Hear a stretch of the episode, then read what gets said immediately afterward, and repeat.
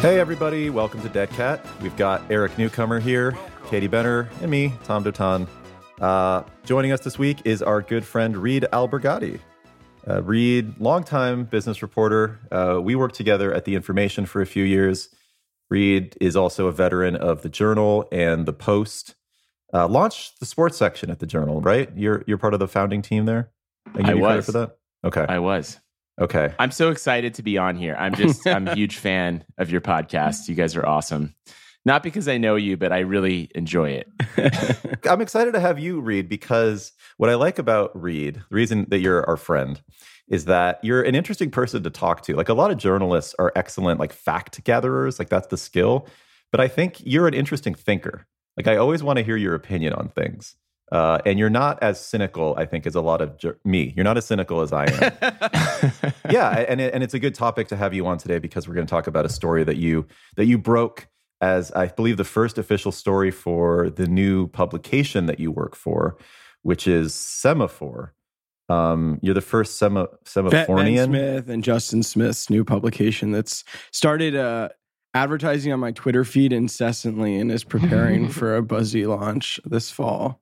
Yeah, they have a real Semafornian. I, we haven't actually decided on official an official term for what is it, Semaforian or Sema Sema Semafornicators. Maybe we can. Maybe your listeners can write in. You speak Semaforese. I yeah. like it. Yeah, uh, you guys should you guys should license Californication by the Chili Peppers and make that your like launch song. Semaforication. um, it's it's we, generationally we, appropriate. yeah, yeah. We can't afford that sound drop right now. So Semafor, do you want to give us, I mean, you know, Eric said it's it's uh, it's the Smith and Smith Co. Smith, Ben Smith has been a guest on our show. But do you want to give us like the rundown on what Semafor is and, and why we should be excited about this as the newest beacon on the media landscape? Yeah, I mean, so it's a new it's a new publication and it has a couple of things that I think are different than what other people are doing. And one is it has this international angle. So the thesis is that there's this underserved English-speaking audience around the world that doesn't, you know, trust or want to read the local news. Um, they're looking for, you know, news from outside the country, from trusted sources.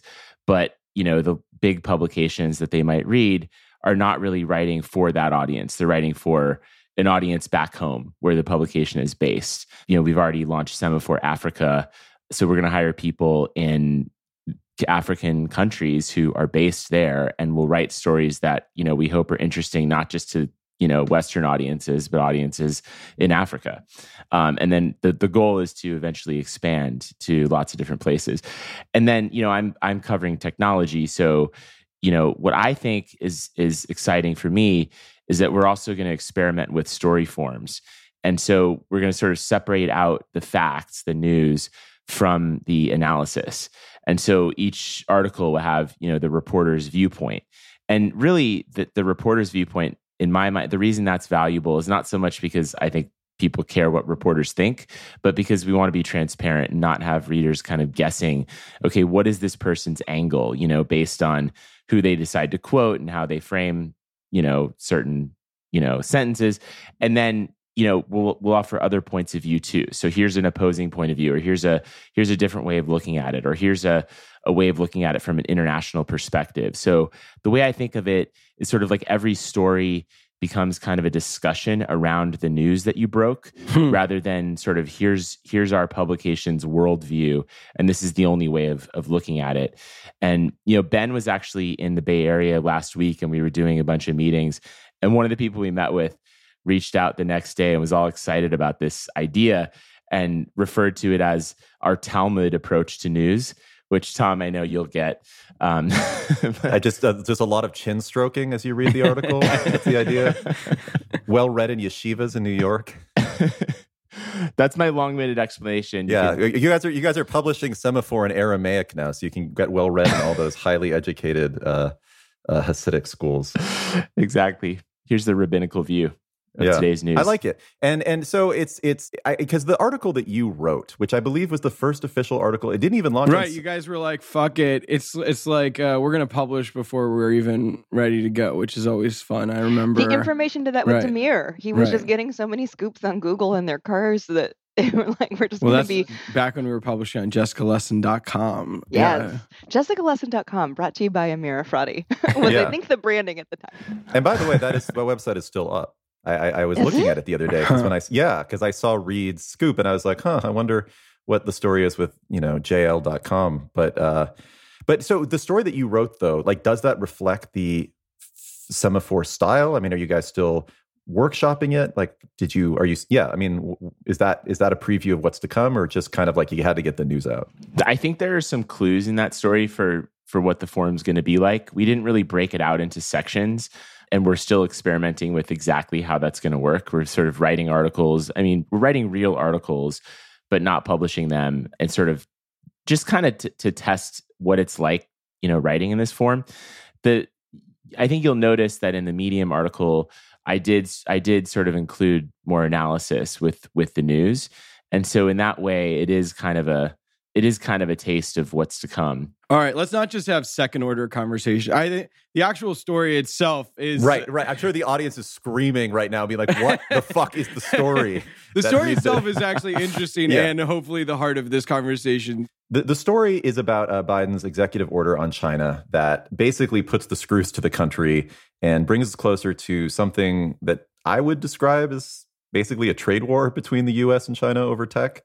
And then, so you have the scoop on the order. The order actually does come out uh, a couple of days later. But Reed, why don't you just tell us what you were hearing as you as you got the scoop, and, you know, what the nature of the conversation was on China and the U S. Yeah, I mean, I don't know if I would if I would describe it exactly like putting the screws to China. I mean, I think what they're what the Biden administration is trying to do is kind of walk this tightrope between, you know, there's there's China hawks who who kind of believe we should completely decouple with this country and have, you know, so that they have zero leverage, because essentially in their view a war is coming.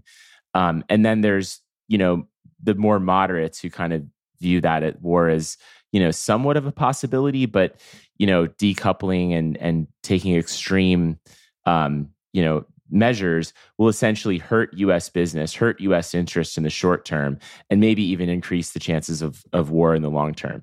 So what Biden is planning to do, and the, the order that came out is sort of related, but not exactly what I was writing about. What they're planning to do is add more controls on investment that, you know, comes out of the U S and goes to China. Um, the order the other day was sort of the opposite. It was expanding, you know, the C F I U S, which regulates inbound investments from China.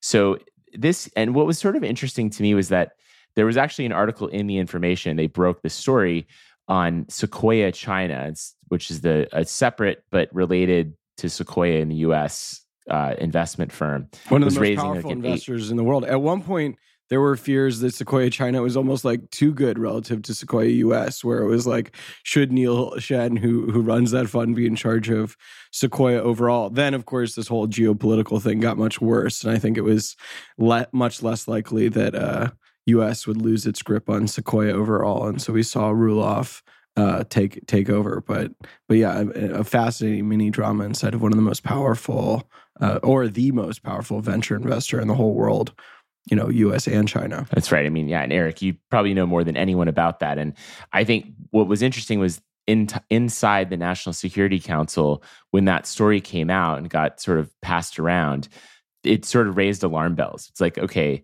this storied, you know, hugely important investment firm in the U S is now, like, amid all the tensions with China, this was back in February, is now, you know, doubling down on their their investments there. And I think it kind of lit a fire to push to push this agenda forward. Some of this was actually originally in the CHIPS Act, or what became the CHIPS Act, and then was removed.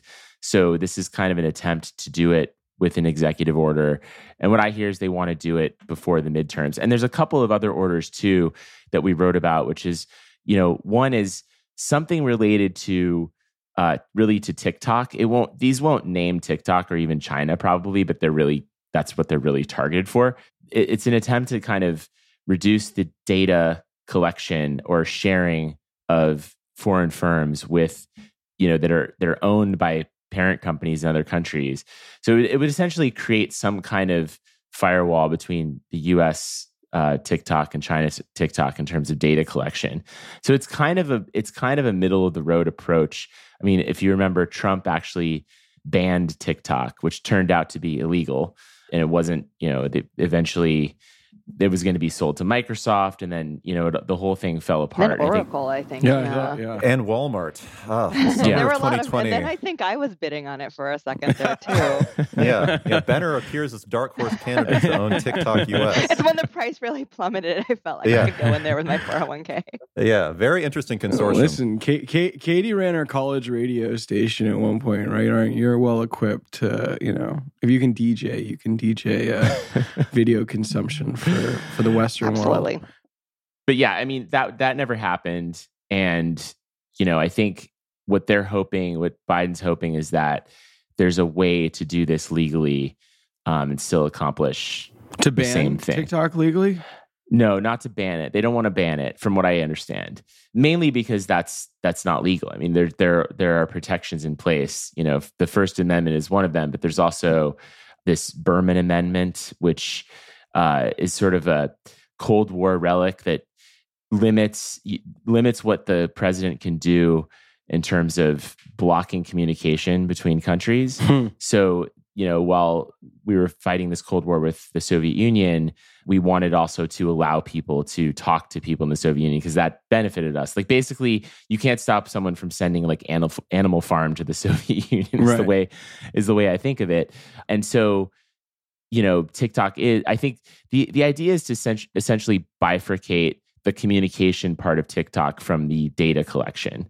Got that it. Doesn't exactly get around the fears of TikTok being used as a, you know, a, a weapon, um, an information weapon, like a propaganda tool uh, by China. Right. I mean, that's the fear. I'm not saying we know that it is. I was going to say, it's so interesting because first of all, I think that C F I U S is a little bit misunderstood. It's not a tool meant to ban investment. It's just a tool meant to like say, what are the laws and how do we make sure this investment complies with the laws and mitigates risk? It's it's not in, it's it wasn't created in order to prevent investment from happening. So this idea of TikTok being in discussion to get this over the finish line is simply like, how do we make sure we're in compliance and everyone's right. comfortable? It's what Reed's talking about, this bigger fear that China could use TikTok as a propaganda tool to push information into the United States and then control the minds of, of tweens, that I think is sort of the more interesting idea, because some might argue that YouTube already does that and it is owned by a company in the United States of America. Well, I think the U S government wants wants their wants propaganda tools to be owned by U S companies. Right, understandably. Right.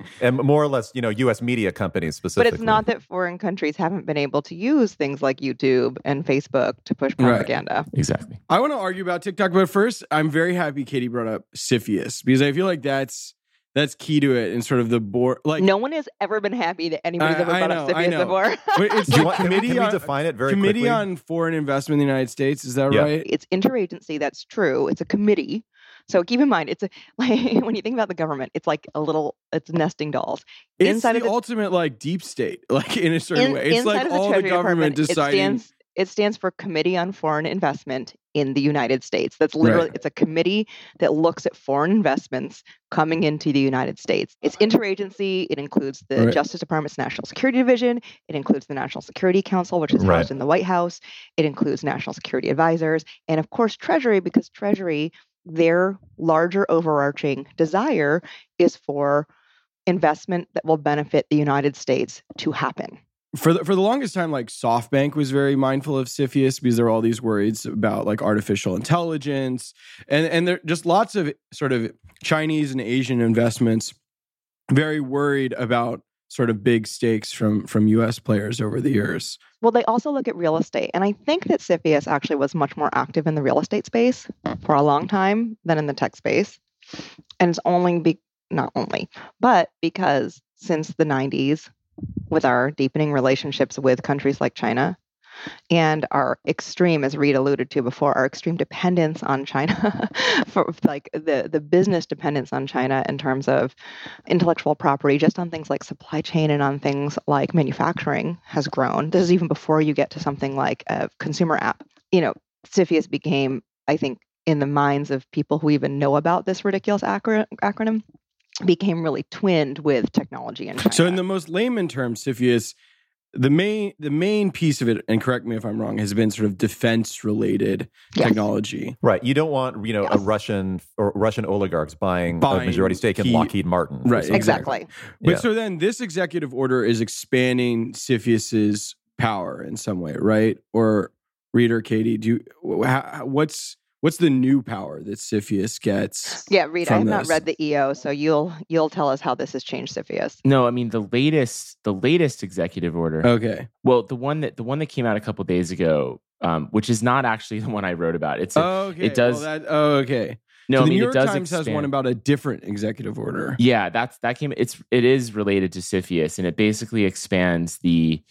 you know, the mandate, like the types of things that CFIUS should look at. So it's kind of like a, like, hey, look at a broader, look at a broader number of of things here. Like, like biotech, for instance, is something that now, you know, they should look at. So the way I think of it is like that executive order deals with inbound investment. What I was writing about deals with outbound investment, right. which right now there's very few controls on. They would also expand export controls. So like the types of things that U S companies are not allowed to send to China and other, you know, countries, problem countries essentially would be expanded. And then there's the data thing.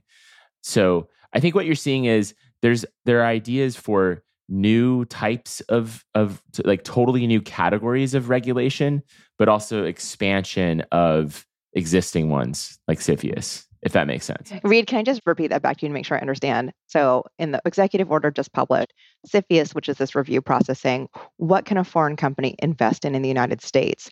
That is saying there should be more categories that CFIUS reviews simply because technology has changed so much. So maybe there was a time when the idea of a Chinese investment firm buying up shares of an agriculture business wouldn't be a big deal. But now because of the role that agriculture plays in national security, it seems like a bigger deal. So there should be more there or more in medicine. And then what you wrote about was this idea of money flowing out of the United States and into foreign countries and companies. Is that right? Exactly. Yeah, you okay. got it exactly and right. what? So what's the level of ban? Are they really going to ban the foreign investment, or what sort of? I don't think anyone will ever ban foreign. Yeah, investment. what's what's what's the restriction then? What's what's I would, what are they going to do? I would use the term regulate. Like, it's just going to be scrutinized, and and it'll give the power to basically the White House and you know probably other agencies as well, like the Commerce, Justice Department, Treasury, and, Commerce. Yeah. yeah, to sort of look at these investments. So basically, they'd say, okay, so Sequoia it has this this Chinese arm. Like, is that even? It's a separate entity, so can we even regulate that? Like, let's take a look at right. it. Right. See, that's my question with the Sequoia thing, because so far as I understand Sequoia China, it's affiliated, but the L Ps in Sequoia China are in China. They're not U S-based, and it's an R M B-denominated fund. So, you know, there's obviously some sort of almost like licensing agreement between Sequoia U S and Sequoia China, but it doesn't strike me as like, you know, the the endowment funds and and hospitals that are part of U S venture capital funds are going to be investing in, you know, the next ByteDance in China, right? Yeah. Well, I think I think they're actually worried more about investments in things like semiconductors and artificial intelligence, quantum computing. They're worried that U S money is going to help China like advance their right. technological know-how. And and it's not just, I think there's a fear that also with those investment dollars comes, you know, expertise, right? I mean, Sequoia would be able to lean on it. They they have a huge network of of people in these fields and could sort of help these portfolio companies. And it really impacts joint ventures too. So for a long time, there were a lot of joint ventures between U S and Chinese automakers, manufacturers, companies like, you know, Bechtel, infrastructure companies, and a lot of I P gets passed and knowledge, to Reed's point. Like one of the reasons why there's this big like fear of Chinese espionage in U S corporations is because they want the fact that we have advanced knowledge in so many areas in order to benefit the, right. the Chinese government. Right. Yeah. I think, I think also just to take a step back, I mean, Katie, it, what you, you know, you do a good job of sort of like explaining the background. And I think the other thing is just, you know, with the chip shortage, with the supply chain problems that came out of the pandemic, I think that's just, it's so front of mind now how vulnerable we are to, you know, one hundred percent disruptions in the supply chain. You know, most of the advanced semiconductors come from T S M C in Taiwan, which, you know, is is being threatened by China now.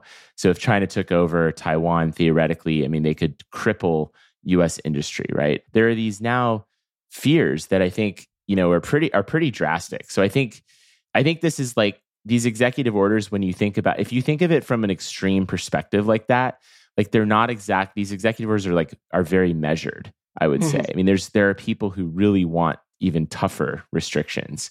Wouldn't you say, Katie? Right. And the restrictions aren't going to help, because I think I agree completely. And I think one of the reasons why restrictions alone won't help is because we're looking at a geopolitical problem. So like, if the issue is the relationship that Taiwan, ha- that, excuse me, China has with the greater China region, stark, strict business restrictions are not going to really do too much if China does attack Taiwan. In that case, it's like what we should have been doing is investing in our own high-tech manufacturing chains act, here right. in the United States. Exactly. Because it's not just manufacturing. You know, there are a lot of companies that are not as impacted by the idea of instability in the in the greater China region.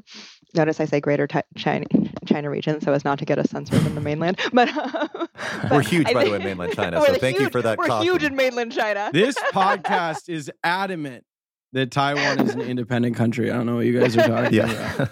Uh, yeah, our affiliation with Dead Cat China has actually been a very successful joint venture. It's really more of a branding exercise, though. Let's be real. So, yeah. but so like garment manufacturing, those those supply chains and those manufacturing fa- those factories, that's work that's like lower skilled labor, and you can move it to Malaysia. You can use move it to Pakistan. We can all go naked for a couple of months while we're getting. But the, but the but the manufacturing for something like chips is actually extremely high skilled labor for which nobody in the United States is trained. And I say this, you know, my dad used to work in high in high skilled manufacturing. He worked in a, an industry that doesn't exist anymore. So, you know, R I P. But there's no training to work on those factory lines here in the United States. So it's not just a matter of building the factories. It's a big educational challenge. And so I think that, you know, again, going back to Reed's point, why be super strict and restrictive when the bigger challenge actually is here in the United States and like filling in those both supply chains and manufacturing. Right. And let's be clear about what's happening here from the broader perspective with tech. Is that there's been kind of a hangover. There was this like ecstasy over the fact that we could export so much of our chip manufacturing to China, to our hardware manufacturing to China. You know, it was this very lucrative seeming market for a while for U S tech companies. And it was coincident with the idea that China was going to get technology, become more right. democratic, join the W T O, and basically shed all of its global ambitions to take over the world that it's had for centuries, thousands right. of years. Anyway, yes. keep going. Yeah. And so, so yes, certainly that didn't change over the course of a couple of years of, you know, bringing a middle class into China and having a bunch of manufacturing and, you know, uh, different provinces. But now I think there's just a huge, what I'm just sensing talking to people in, in tech is that there's a big, uh, I say like hangover or, or regret almost in what we have empowered within China and the fact that, yes, it has allowed for cheap manufacturing for a lot of U S goods in the tech sector, but there hasn't been a level playing field. We can't use China as a, a market. When I say we, I mean like U S tech companies can't use China as a market to release their their apps and services. It's it's been a disaster for most yes. U S tech companies that have expanded their, you know, and Airbnb. Not just manufacturing. Yeah, Airbnb, Apple. Can you imagine like when Russia invaded Ukraine and Apple's like, we're not selling anything else in Russia. Fuck that. Can you imagine Tim Cook saying the same thing? Reed, what is the like revenue? We're North America's still number one, but isn't China's still number two for Apple? It's like forty, oh, it's, or thirty-five percent yeah, of all of its revenue. Definitely. I don't know if it's thirty-five. I have to look at the latest numbers, but um, like Tom said, I'm an ideas man, not a facts man. No, but it is, no, it is huge. And not, it's not just their revenue though, right? I mean, if, if they couldn't manufacture in China, that would cripple Right. You know, right. that would cripple the company. And the only thing that kind well, of Apple it's, has... It's just like everyone thinks of manufacturing, but like we sell a lot of shit to middle-class Chinese people. We yeah. sell a lot too. Yeah, I think I think the thing Apple has in its favor is like it employs a lot of people there. So that's like the one... I think that's the one thing that's sort of right. keeping Apple well, from Apple like... Apple knows how to have... It needs leverage too, right? Sure, one of the few, right. Like a company that can actually have some leverage, you know, over a country. Obviously not... A, and obviously it's a beloved consumer product, so there is... Chinese people want to be able to buy it too. It's a sign of their global status. Right. But what leverage does Tim Cook have though if there is instability and or violence, right, right, government right. to government violence right, in right. China? Like just because he employs a lot of people, right, they're not going right. to do it? Totally. No, I yeah. think if I think that's it. I mean, if that's the only leverage. It's like, hey, if you, you know, if you hurt us, you're hurting, you know, a bunch of jobs in China. And to the extent that you know, the government there is willing to, you know, accept the loss of jobs. Like that's, that's kind of it. I mean, I, I agree. To me, the core issue here is, yeah, the, the inability of American companies to compete fairly in China and the need to sort of turn the screws to China until, like, to me, I'm I'm less like, oh, we need to get rid of TikTok, as we shouldn't have TikTok as long as like Uber can't compete in China, and the the failure of the American government to say, okay, if if biz- businesses need to can operate here, then our businesses should operate there. And I, I don't know. I'm I'm not a lawyer, but I, I find it hard to believe the U S government doesn't have the tools to say, like, in a given industry, if we're not allowed to compete in that industry in your country, you can compete here. Like, I, I, I would I would be shocked if American law makes it impossible to say, like, can't, I mean, on like car manufacturing and stuff, aren't there all these sorts of like, cro- like we get to look at how, how you treat our companies in order to decide how we treat yours? Like, I just don't understand why social media and, and China is, is the exemption here. Well, I think, yeah, I mean, I think you're talking, I don't think you're wrong. I actually don't know if you're wrong. I think that the the issue with banning TikTok is that they've they've done it using I E P A, the, the International Emergency Economic Powers Act,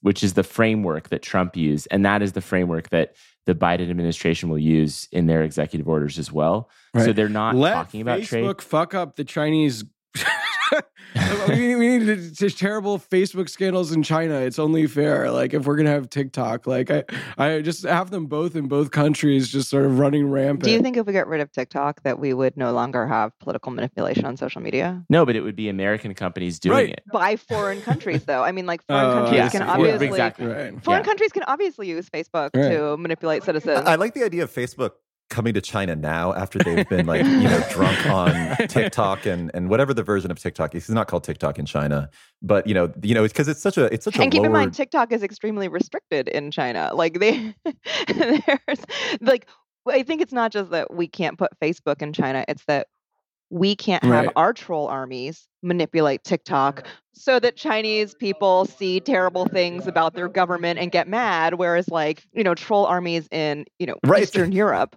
can infiltrate Facebook and make us see things that make us really mad and hate one another. Yeah. Right. I also think pe- people make this into some big like foreign policy thing, which maybe there is, but just the fact that on sort of the minutia that TikTok is a Chinese company that already has all these strong speech controls over how creator, you know, they don't say suicide. They say all these contorted things.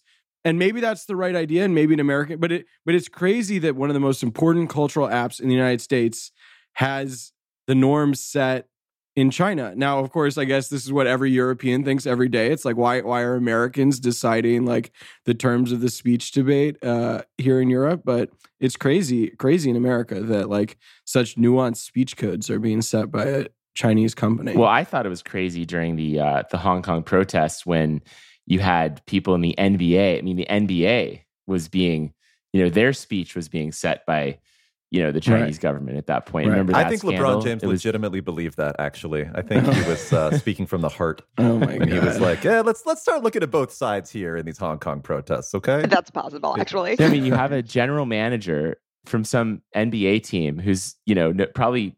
has no connection right. to, to China whatsoever, who says, you know, I think democracy is a good thing right. in Hong Kong. And like, Daryl Morey, that's it. Like the, the N B A is out of China.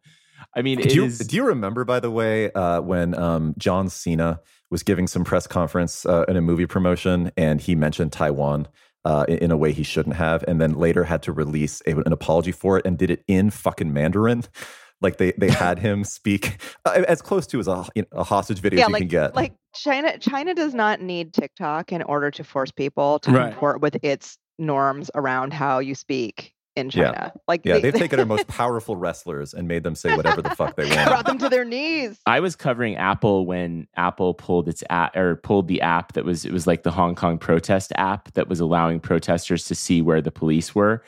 And I get a call from Apple P R and they're like briefing me on this. And it's like basically Chinese propaganda. It's like, we've banned this app because, you know, these protesters were using it to hurt We police. Comply with the laws in the countries in which we operate. Yeah, they're like, we've been given like credible evidence that this States. Is being used. Yeah, and I'm like, I cannot believe I'm on the phone with Apple and like they're just, basically giving me Chinese propaganda and trying well, to get me to publish it. Well, and your whole supply chain is in China, and you know it's your second largest revenue-generating market. You better believe that's the thing. This is what I find so fascinating. You know, in the beginning, you said that there are two competing visions. You know, one is to be more hawkish, and the other one is to believe that, that will just hurt business. And it's like, well, can't these things both be true? Because I think that there's going to be a moment where what happens in that region just hurts business full stop, whether or not we've been hawkish. For sure. Just to make a zoom out observation about the ideology that we're shaping on this podcast, I do think I do think there's a reality that like... I'm a war hawk. No, no, no, no, no, no, no. No, and I think this is shared, but I, I do think there's this growing question of whether we really want tech companies to be responsive to local governments, right? On the abortion issue in the United States, it's like, how deferential do we want them to be? Do we right. want tech companies to be deferential in China? I think like the left and sort of the pro-government crowd has for the longest time held as like a virtue that the government can bring companies uh, under their thumb. But I think there's a rising question of just who, whether we want these independent tech companies to be sort of sovereigns, to talk totally. like biology or something and say, sorry, screw you, we, we don't have to follow any one country's laws. No, and I think another way to look at that, because I think that's exactly right. I think another way to look at it is where are we right now in in in history, right? So there was, I think many people would say, comply with the law. But then if you look back and it's the year nineteen fifty-five, if you had companies stand up and say, you know what, though, we actually don't We we don't agree with Jim Crow, and we're not going to follow that law. We're going to break that local law. I think there are some people who would have thought that was the right thing to do in terms of history. In the eighties, you know what? We don't like apartheid. We're not going to follow that local law. We're going to not do business with you. People would say that's right. So with questions like abortion, do you want any U S company, much less a tech company or any other, flouting a local state law if they think that it's wrong? Or do you want a large multinational company saying, you know what, we think that what's happening right now in this other place in the world, and keep in mind, we have a lot of data points to show that, um, you know, imposing U S mores and morals onto another country doesn't always work, Afghanistan. But, you know, to say like, should we be so upset by a human rights issue or whatever that we're just not going to comply with this, with, with this right. country's laws? And I think that that's an open question now because we're still figuring out what's going on historically. It's funny to me, there's so much press on what these companies do in these other countries and the censorship that they're willing to go along with in places like Russia and China. And yet, it hasn't really changed anything. And it's sort of like apartheid was a was a big public push, right? A, like a public pressure push.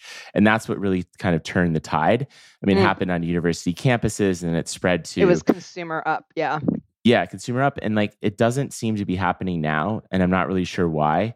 But the other thing I think about is, and this is maybe taking it in a direction you don't want to go, but like, this to me is the biggest, the best argument for something like a new internet, like a decentralized internet that can't be that can't be censored. Because, and also, I don't know what that would look like, and I don't know if it's technologically feasible. But that this is like what I think about when I free think of, tornado cash. You know, right. you can't what ban I, a technology or whatever. Yeah. Right. I mean, when I think of when I think of you know censorship in the internet, it's not like Facebook saying you can't say Nazi or whatever. It's it's this stuff. It's it's these countries around the world that are able to essentially manipulate, you know, the, the base, the pipes of the internet, um, and these large corporations to, you know, to basically bolster their regimes. And I think it's something we should be talking about more. Totally. I'm curious, like, could you expand on that more? Because that's something that I feel like I hear said on Twitter, but then I scroll past it because it's not enough. It's, I don't, I'm like, it's only one hundred forty characters. So I keep going. Like what, what, how would that, like, just how would a decentralized internet,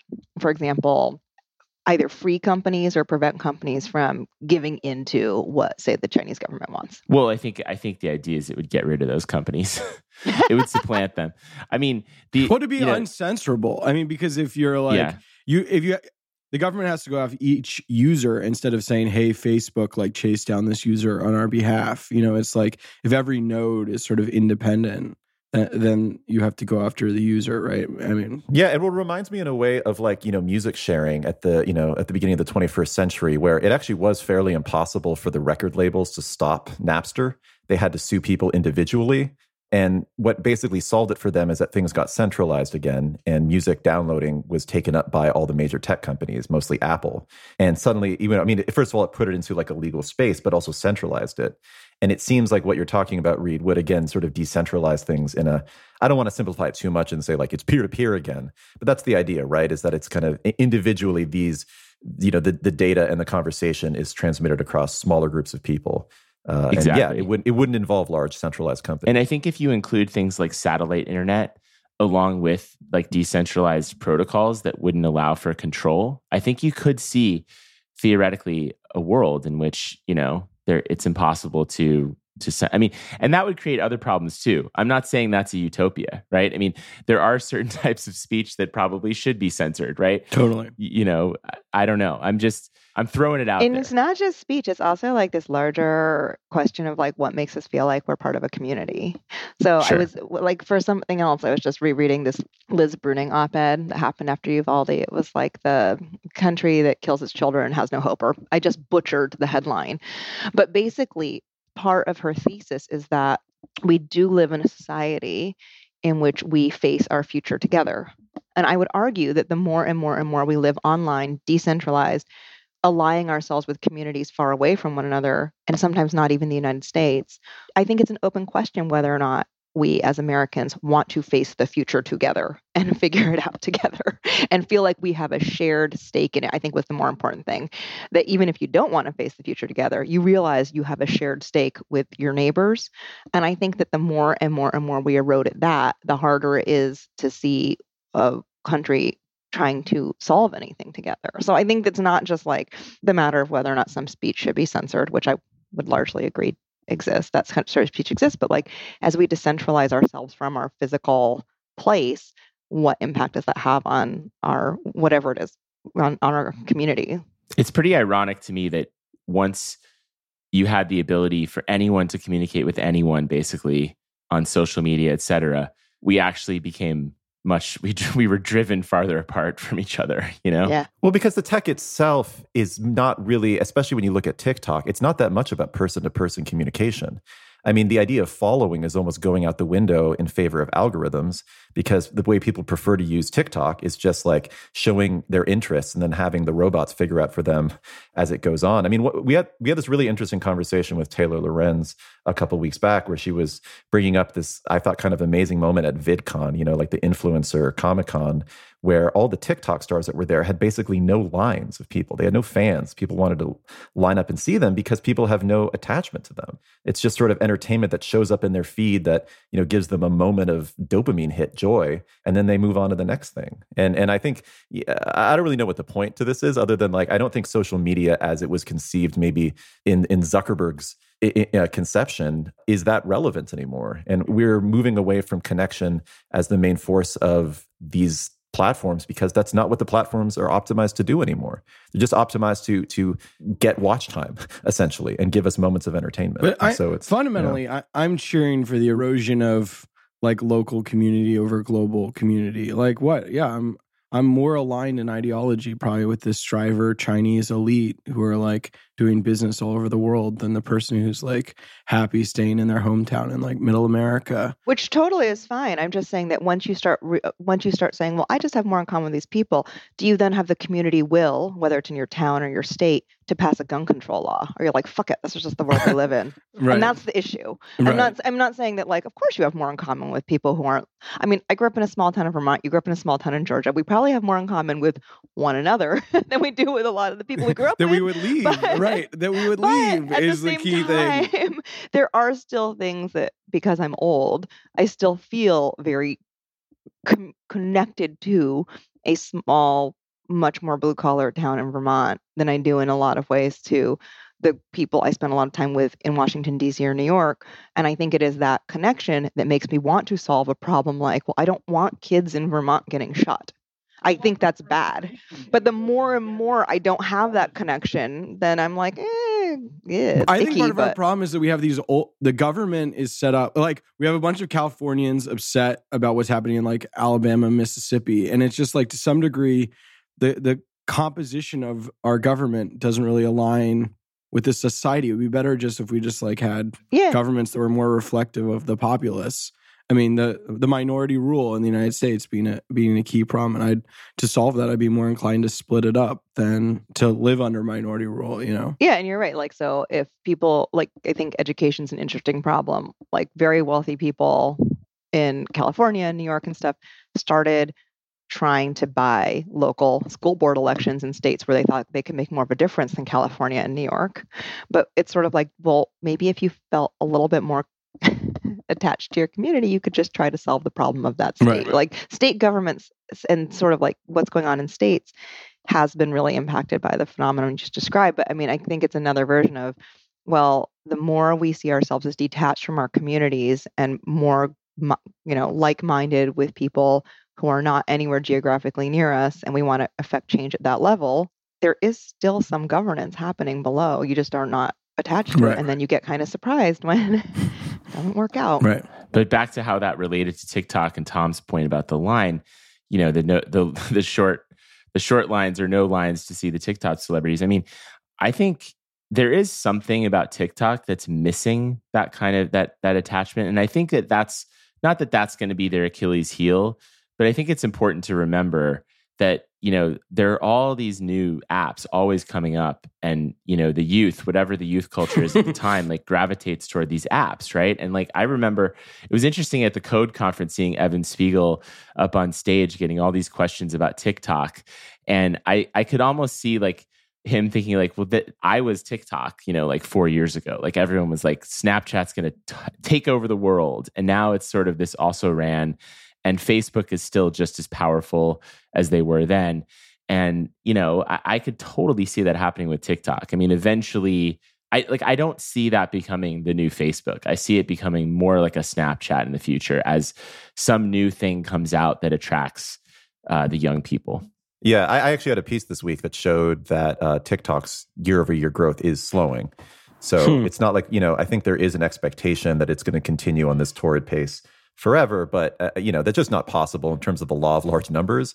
And there probably is also going to be like a generational issue at some point with the, the users. There was a pretty fascinating hearing that happened this last week. Uh, it was another one of those, you know, Congress drags a bunch of social media executives and, and, and browbeats them for like a couple of hours on C SPAN two type hearings. But this one was interesting to me because Vanessa Pappas, who is the C O O of TikTok, was there, and she really got a grilling Uh, from a lot of the uh, top lawmakers, including including Josh Hawley, who uh, basically, I, I mean, he went like toe-to-toe with her. Well, it's not really, can't really go toe-to-toe with the senator. Basically, he was trying to get her to answer the question of like, how many people in the C C P work for TikTok or work for ByteDance?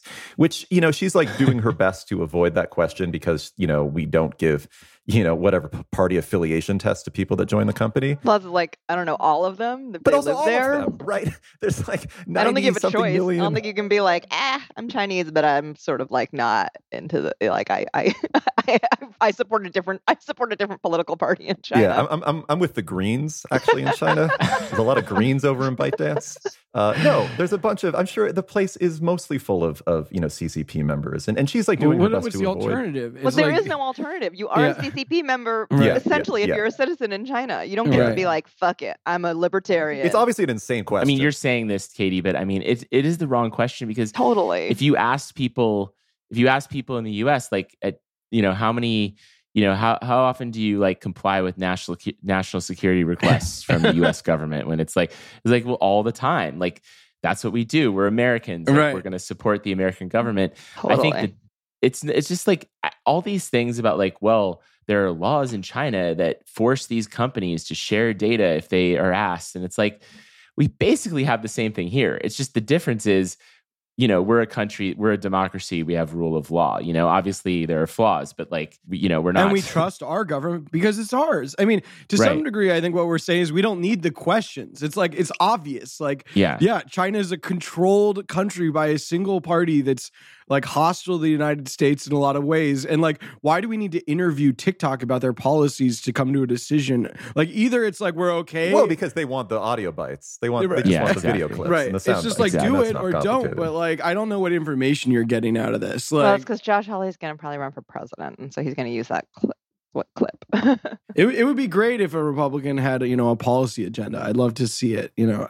Peter Thiel actually gave an interesting speech at uh, the National Conservative Convention. And he, while of course most of it was spent criticizing the left, which he basically described as like the California ideology, the, the sort of rallying cry of the speech was that Republicans are fundamentally running on like nihilism. They don't have any real agenda. They need like a substantive policy agenda. So it was, it was sort of, I'm not the only one saying it. I'm saying Peter Thiel is also critical of uh, the lack of a Republican agenda uh, at the moment. Anyway. Right. Yeah. The Peter Thiel ideology, though, is like getting lots of like German blood infused into like our eldest, smartest Americans so that we can rejuvenate our, our thinking class. Okay. Okay. Yeah. Moving back. Yeah. I mean, I, anyway. I like that. I like that articulation. It's yeah. funny. yeah. No, but, but anyway, just to finish it off with, with TikTok, I mean, I feel a little bit for Vanessa Pappas over at TikTok because she's really just like a punching bag for these people at this point. And, and I don't think she has. That's what she's getting paid for. Well, right. That's also the role of anybody who goes before a congressional panel. Right. But she in, in particular, because she has no control over this app. And what we've seen with, with, with TikTok is they've tried over and over again to put in all of these safeguards and transparencies and things that they claim can do to avoid like some sort of Uh, you, you know, some sort of incursion on American data. But when it comes down to it, this is a company that is owned by a massive Chinese, you know, a, a massive Chinese company whose like own C E O is sort of afraid of the C C P. Um, and so there's just no way you can put any sort of safeguard in there that's going to, one, pass muster in the U S, but also meaningfully change the fundamentals of how this company works. And so it, it's all kind of an insane kabuki theater that, I mean, we sort of touched on this earlier, but I just don't see how it doesn't end towards some sort of like amputation. And Casey TikTok. Newton, you read his piece as saying that he thought a ban was coming, or did he say it expressly? Or? It seems like it's getting bipartisan, right? I guess that's right. that, that's sort of the point is that you're seeing now. I guess ban is a tricky word because, as you you know, Reed and Katie pointed out earlier, there are like First Amendment issues when it comes to that. But I just don't see how we're not going to end up revisiting the entire cycle that we had in summer of twenty twenty, where it really looked like TikTok was going to have to be amputated. It would have been funny if Trump did it. Like, it's classic Trump that it's like, do try it, do something, you know, like. It's complicated. Well, he couldn't do it. I mean, he tried. Right. But you actually have to be able to get the bureaucrats below you to, to do it. You know? He was basically going to lose. Yeah. He actually had to work through the levers of government to articulate an actual threat. Like, he's like, he's like, they're a threat. But then the people on this committee have to actually show where it is a threat. He was going to lose in court. But the bipartisan point is a good one. I mean, if there are new laws created, right, the right law could potentially indirectly or maybe directly result in a, uh, for all intents and purposes, ban of TikTok, right? I mean, that could happen. Um, but I think anytime you're talking about laws and bipartisan, you know, like high profile laws being made, like it's a big if, right? So I- I'm not holding my breath, but I do think something's going to happen. I also, I wanted to ask you guys, though, what you think about this, because I I have this question all the time when it comes to data and TikTok. It's like, well, we we read all the time, you know, uh, the New York Times does a great job of writing these stories about the data that you can just buy on the open market about people that's been yeah. collected from all these firms and then combined. And it's like, couldn't they just buy this data? Yeah, I mean, China's not restricted from buying that data. So they kind of don't need TikTok for collection. That is the thing that, like, I think that no politician wants to say because everybody's trying to run on this issue. But, like, China literally does not need to have any apps in the United States. It can just buy the data collected from all the other apps in the United States that then bundle it and make a significant amount of their revenue just selling it. And that is fine. That's an open global market because hackers buy it. Criminals buy it. Why not the Chinese government? There are no restrictions. I feel like my concern is it's not about the data, it's the control to me. I mean, not to, I mean, I know people talk about the data, but like if TikTok said, oh, we want Americans to think twenty percent more about sports and twenty percent less about politics because that's in our like, that would have a huge impact on TikTok. You know what I mean? Like, I just feel like there are a lot but, of like but subtle. Facebook already do that. Like, yeah, Katie makes a good point. Yeah, but at least Facebook does it. Facebook does it because of some like, you know, terrible corporate interest that's but but to have fa- to have TikTok do it where it's like perhaps in the national interest in some subtle way. That's like that's uh, real but power. I, that's like, like that's what like the Facebook, C I A wants. You know, like Facebook that's, has real power too. And right, it's, it's, but it's I American. I, I mean, but it's American, but that doesn't mean it works in American interest. The idea that Facebook is working in American interest has been disproven right. so many times. Download like, Ben Shapiro into your veins, like the no, Facebook but way. I, just, I mean, just the amount of effort it took to get social media companies to not show all of those beheadings that were being used in ISIS recruitment for months and months and months, and they refuse to take them down. It's like anybody could tell you that that would be in the national interest to not be used as a tool to recruit for ISIS. And the tech companies were told that, and they even agreed, but they were like, there's a lot of traffic to these beheading videos. So, I mean, I don't think that you you could say that just because they're American companies, they're working in the right. American interest. But I think sure. this argument that you two are having right now is the right argument to have. Because if the, if if Katie's right, then there's really no point to to doing any of this until like any of this TikTok stuff until you shore up the whole market, right? Like you have to fix data collection on the whole from any company, and you have to fix the abuse and of manipulation of social media, f- whether it's based here or anywhere else. If my face is going to get spited, I want to spite my own face. I don't want someone else spiting my face. Like, we, we could be in a really funny position where TikTok is far more regulated and far more safe than any American company. right. right. It's like that you're on a true. sinking boat and Which there's a cool, little tiny actually. hole. It's like you have a little tiny leak that you're plugging with your finger. And meanwhile, like there's just waves crashing over the side of the boat and like sinking you. It's like, what's the point? Right. I can see it. I, I want to see the moment in America. Let's just go down this road where they ma- somehow magically do decide to ban TikTok. The like twenty-four to seventy-two hour period where the teens are like not allowed teens, to use TikTok. What am I going to do? I'm going to be like alone with my thoughts. We're going to have like a little revolution. It's like, what are we supposed to do now? Well, like, if, if you're smart, you'll lead that revolution. Because I think there's going to be tens of millions of people who are going to go through serious withdrawals that'll have no idea, you know, how to manage themselves on a, you know, an hour by hour basis, minute, second by second basis. Uh, it'll it'll be a crisis of its own, you know. It's like it'll be a crisis for five minutes until right. you know the rise of Yik Yak again. Just or something. Wait it out. That's right, right. Uh, okay, so in our last couple of minutes here, I, I thought we could uh, do a, a sharp sharp swerve away from tech and talk a little bit about uh, philanthropy. Do you guys want to talk a little bit about Patagonia? Yeah, sure. It's a controversial article now. Wait, that's what I'm, okay, why is it controversial? Explain that part to me. Okay, can we just quick, quickly define it before yes, we, yes, we yes. go into the controversy? No, no, no, okay. define, define what Someone happened and tell me why it's bad. Yeah. If you listen this far into the episode, you've read it multiple times. In all and you're arguing about it hopefully somewhere, some D M thread. Or... Okay, so the C E O of Patagonia uh, decided to sell his company to uh, a trust, a sort of trust and series of nonprofits that will basically push all of the company's annual profits, which are like one hundred million dollars a year, to go towards efforts that are to fight global warming, just pro-environmental causes.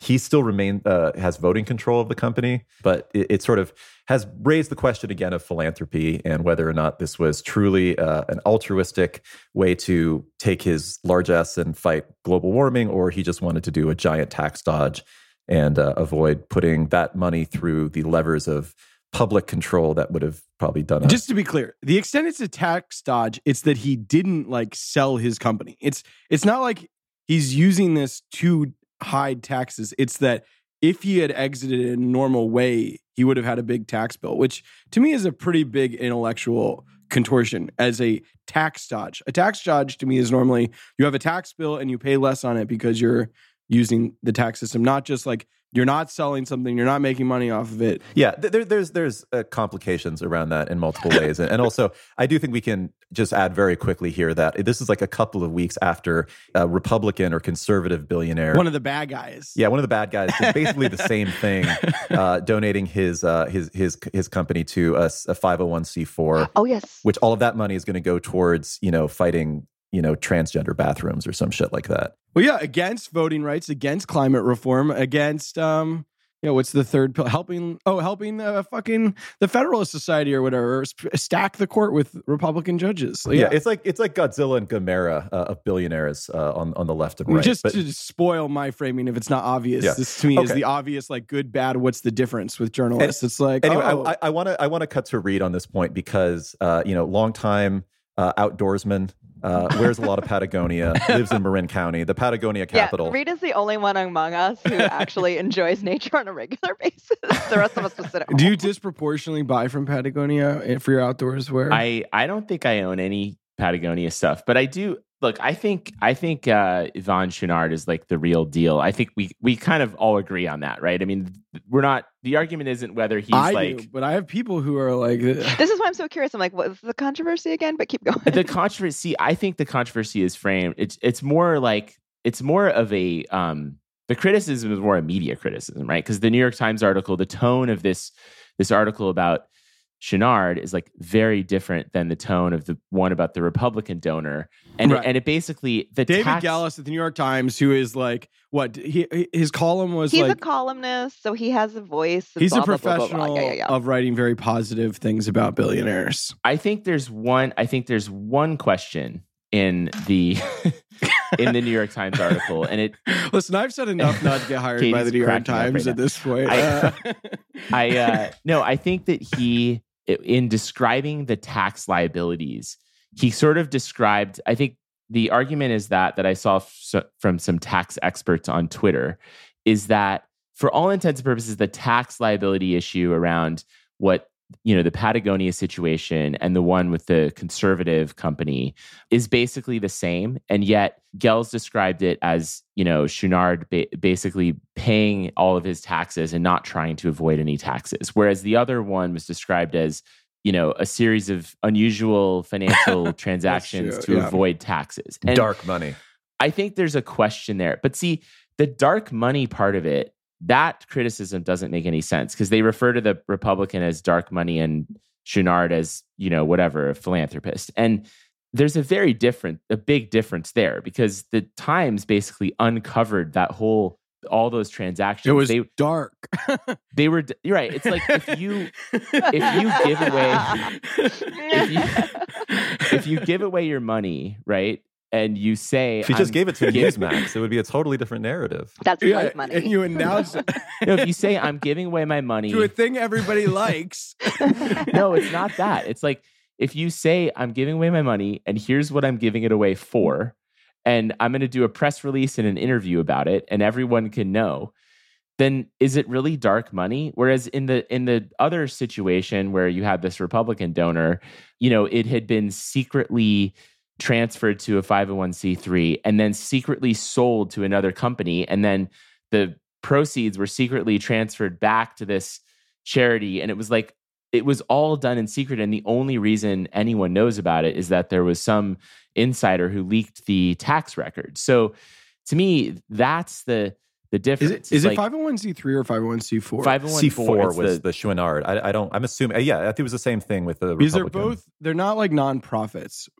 Because they can no, do it's, political it's, work, it, right? They basically, basically are able to give unlimited political donations to PACs, right? Yeah. Which could be, you know, if you wanted to, could be secret, right? But the difference is Patagonia doesn't want it to be secret. So I think that's the, I think that's a huge difference. It's like if your paperwork basically allows you to to be dark money, but you don't want to be dark money, so you announce it and do a big article in the right. New York Times, that's then you're not dark point. money anymore. That's my...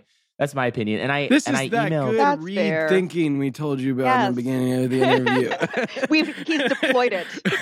I actually did reporting on this for this podcast. I emailed Patagonia and I asked, like, do you, do you, you know, are you going to basically be transparent and like tell us if there are any other donors, you know, or if you give to super PACs? And they basically were like, yeah, we're, you know, we'll tell you what we do. But they have no reason to not be, right? Because their whole brand and their whole you know, thing is like, you know, they want people to buy their stuff because they're doing this work, this particular work, whether you think it's good or bad. Whereas right. on the Republican side, it's like, there's a lot of obfuscation, a lot of, because they don't really want their motives to be known, right? They want, there's like all this astroturfing that goes on.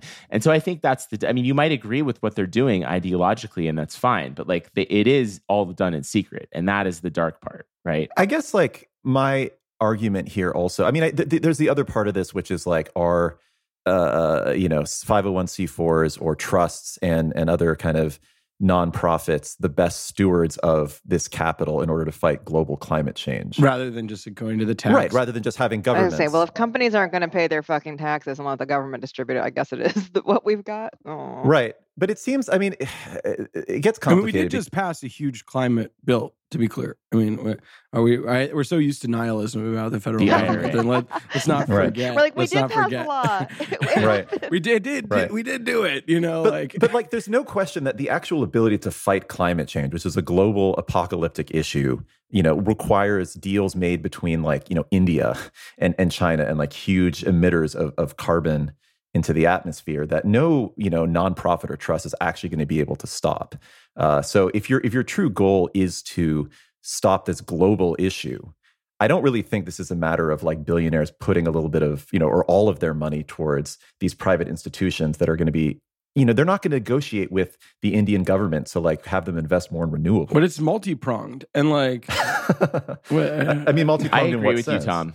I agree completely. Patagonia is not going to solve climate change, and they're probably not even going to make a dent in climate change. I think yeah. I think what it's really about is it's like companies never have happy endings.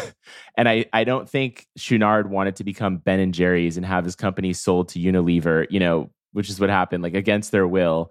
And then all of the things they stand for basically go out the window. Because like eventually that's what would have happened. Like Patagonia would have been, if you didn't do this, they would have eventually just been bought by some private equity firm and they'd be sold in Target. And like, you know, none of the stuff he stands well, Sam, for. Sam Lesson had a provocative argument that I think is correct, that basically if they wanted to maximize the help for the environment, they would have sold the company, taken the cash, and then do whatever they want. And that paying out whatever like one hundred million dollars a year is not the best way to help the environment. And like, I think wouldn't key, he then just get a one-time payment? I'm not sure. Yeah, yeah exactly. But, but the company, I, I think they give key, it like a V C. You know, it's just like, oh, better exit if you sell rather than if you go to a like. Trust. Is the company really going to be really well run in this structure? I think an, a key piece of this. Well, he's is still that, running it. He still has voting control, right? If the company's well run or not well run, who knows? But like, that's like saying the Harvard endowment should just be like a one-time thing and like they shouldn't invest. Just blow it like, all, just, yeah. Absolutely. Just get a giant pot of money and then just spend that money for the next hundred years, you know? It's cool. Doesn't make any sense. But I think part of the issue is that Patagonia wants to run the business in a way that it's like a great deal. You know, employees get paid above market and treated better than they would expect at another company.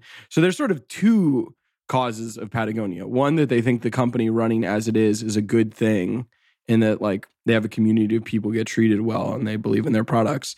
And two, this the environmental payoff, which used to be what the family got paid. I mean, I think it's a pretty good, I think this makes sense. I mean, it's nice to have a company where people get paid. But, totally. But, like Patagonia's goal was to have happy employees. Yeah. They were one of the first companies to do that too. Right. Their goal was not to be Walmart. Right. There, and it was that bad. Like it's his company. It's his, he wants to, he's like, this is my company. This is my goal. If we're so cynical that reporters can't be like, this is what being good in business looks like. I just feel like we have, we're, we're like, all, we've been then brainwashed. We're, we're both sidesers. We're just like, part of journalism is yeah. trying to clarify. And if we're like so confused, if we're like, oh, I don't know, we need to just like question everything. You can't be like, oh, not taking the money for yourself, giving it to a cause that most people think is good, setting up a company that's good for your employees, being, tra- like Reed's saying, being transparent about what you're doing and proud of it, and saying, I don't want to be rich, and it's sort of tacky to be so rich. Like, those are good things. We should praise Wait. those. And if we can't do that, journalism is failing, and we're just, like, quibbling losers. Totally. Like, I totally agree. Or it means that we've been brainwashed, especially as business journalists, into believing that maximizing profits is an ultimate good, and that there can be no other good. Right. If you think of it as, like, private equity, you're just like, well, he left money on the table.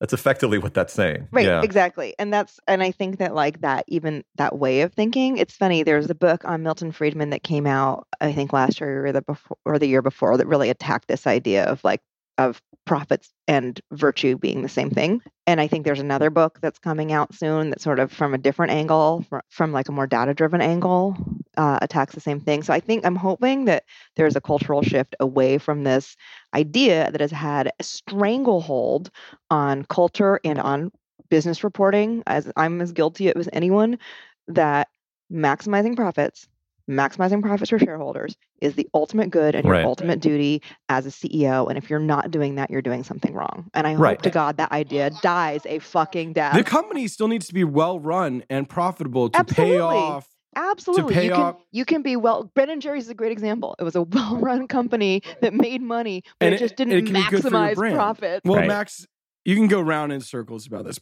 There was a great presentation at Code. I, Reed, I don't know if you watched it, by uh, N Y U professor um, whose name I'm blanking on. That just like the E S G shareholder capitalism movement, I think, is somewhat manipulative and gives C E Os a lot of control to justify. What is the E S G? E S G, you know, environmental, social, oh, like oh, oh, oh. like these sort of stocks that are picked based on how like good for the environment they are, but like somehow Tesla's never on the list and like uh, like right, right. gas, oil and gas companies are. I mean, there's a lot of like, I don't know. Anyway, I, I still think, I believe in profits, but I think this is aligned with like a profit. Well, I was going to say, I don't, I thinking. never said in anything I just said that profits are bad. Okay. I mean, I'm saying that we believe as business reporters that maximizing profits above everything else. So paying right. your employees as little as possible, not giving them healthcare, not giving them constant schedules that they right. can rely on. Right. Those we we root for the profitability. It, it's because it makes it subjective. Every penny has been squeezed out of this company. And right. that to and that to go from, you know, making like two dollars per share in earnings versus one dollar and eighty cents because you wanted your employee to have health care? What the fuck? I, don't I think, mean, like I don't that... think most business reporters have this ideology. We went through this whole, we're, we have all these labor business reporters. We had all these like... No, no, I, I, I but disagree we, we with don't, you. We don't I disagree intend, with Eric. We don't intend yeah. to have the ideology. We don't intend to. That's not how we think about it. It's just right. like when you're writing your average earnings report as a cub right. reporter, right. you're like right. Starbucks, you know, did X, Y, and Z, oh, yeah. it beat earnings. Certainly. And so you started getting this, getting into this mindset that like, because they beat earnings by a penny a share, the company's doing well. And you're never incentivized to look under the hood and be like, what the fuck is Starbucks doing to its employees? Like, right. is it ne- would it be net, would it be okay for them to not beat by a penny a share if they allowed people to have a regular schedule? And, and, and are they a good C E O, right? I mean, that's like the, the, the mark of whether or not they're a successful C E O is whether or not they are maximizing shareholder value.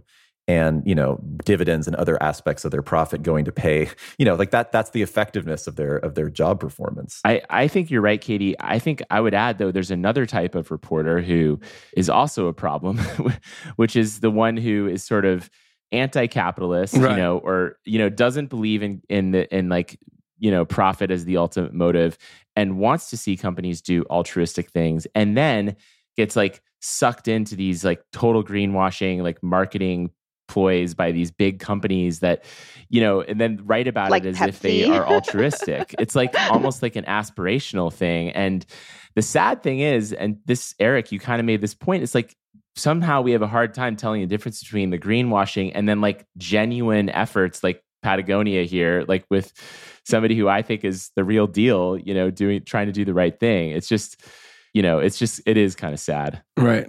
The way I see it too is like, I think what you have to accept with Chouinard is that he's a capitalist and he is going about this in the best possible way that capitalism will allow for, which is putting this company in the, you know, in, in the responsibility of, or like, like with the stewardship of someone whose sole goal is to further that initiative. Now, if you don't believe that capitalism what's, can... What's the best version after that? Like, Well, well, it's if you don't believe that capitalism is the right model okay, for, well for, for fighting global warming. I know. I'm sick of this. Like, I'm sick well, of but, it. So that's an argument you can have, though. But I, I think I think the mistake people make is thinking that there's some better way within the system right. that he could have done it, which I just don't agree with. Within now, the system, you, what's this magical new system? Like Exactly. I, I, it's like the only other thing he could have done is run for office, become a senator, and pass legislation. Other than that, he's using the tools he's given. Like, so here's what I think we should. I, I think he should be given. You'd have credit. to become more than just one senator. To do right, that. He'd have to clone himself, become twenty-ish right. senators from key swing states. And by the way, if their profit was being used towards that technology, I think you have something here. I think it would be a real surprise if Patagonia was secretly working with, you know, CRISPR and, and was working on cloning. Oh, but, I, um, that's a different direction. yeah, uh, but no, I, I think. Yeah, I, I guess it's just more like accepting that the system has, this is the best possible outcome it could have. And if you believe in it, then it, it deserves, it serves accolades is, is sort of where I stand with it all. Also, we should acknowledge that it won't do anything. Global warming is inevitable, but that's a side point. I, I just think it would be so incredible if Patagonia just keeps on going forever, like as this great, you know, employee-friendly company yeah. where people go surfing at lunch in Ventura and, you know, they sell cool clothes that, you know, are high-end or whatever, and you know, they try to do their best. They're not going to obviously save the world, but they'll try to do their best. Like, that would be incredible. Like, that's a result I never would would ex, would have expected. Yeah. And small businesses are, you know, like, not it's not that small. What? It's like a three billion dollars company. But yeah, we want more companies of that size to succeed. I think that's that's the dream. So, um, yeah, we have a moment of optimism here. Uh, Tom, yeah. I think, is still scrambling to find some way to be cynical about it, but I'm not no, sure. He... As I've said, if, if I'm gonna if I'm gonna believe in the system, then this is the best possible outcome. yeah, this is this is not the podcast to take down the system. Well, look, we got exactly what we wanted out of Reed, which was with some interesting thinking. We got some some good thoughts. We got some optimism here. It's everything you wouldn't get out of me, but you got out of Reed. So um, uh, I'm excited. Uh, anyway, Reed, thanks. Thanks so much for joining. Congrats on the launch of Semafor. When's it launched? Do we know? Is there a date? It's, it's going to be next. We haven't announced an exact date, but you know, you know, we'll say in the fall. I'm not exactly sure what I'm allowed to say right now. That's yeah, cool. yeah, yeah that's but this was so much fun. I, you know, it was great. It was like, you know, even better than a phone call catch up. So, and your kids are not like breaking down the door trying to get in. So I'm glad we gave you. Which like is actually kind of scary. Yeah, I don't know what's going on out there. I love to imagine that our phone call catch-ups are just like, uh, let's argue about the substantive issues for like an hour and twenty minutes. Right, as opposed to like, ugh. Like I ate too much last night. Right, exactly. Right. All right, thanks, Reed. Thank you. Bye. Goodbye. Goodbye. Goodbye. Silicon Valley.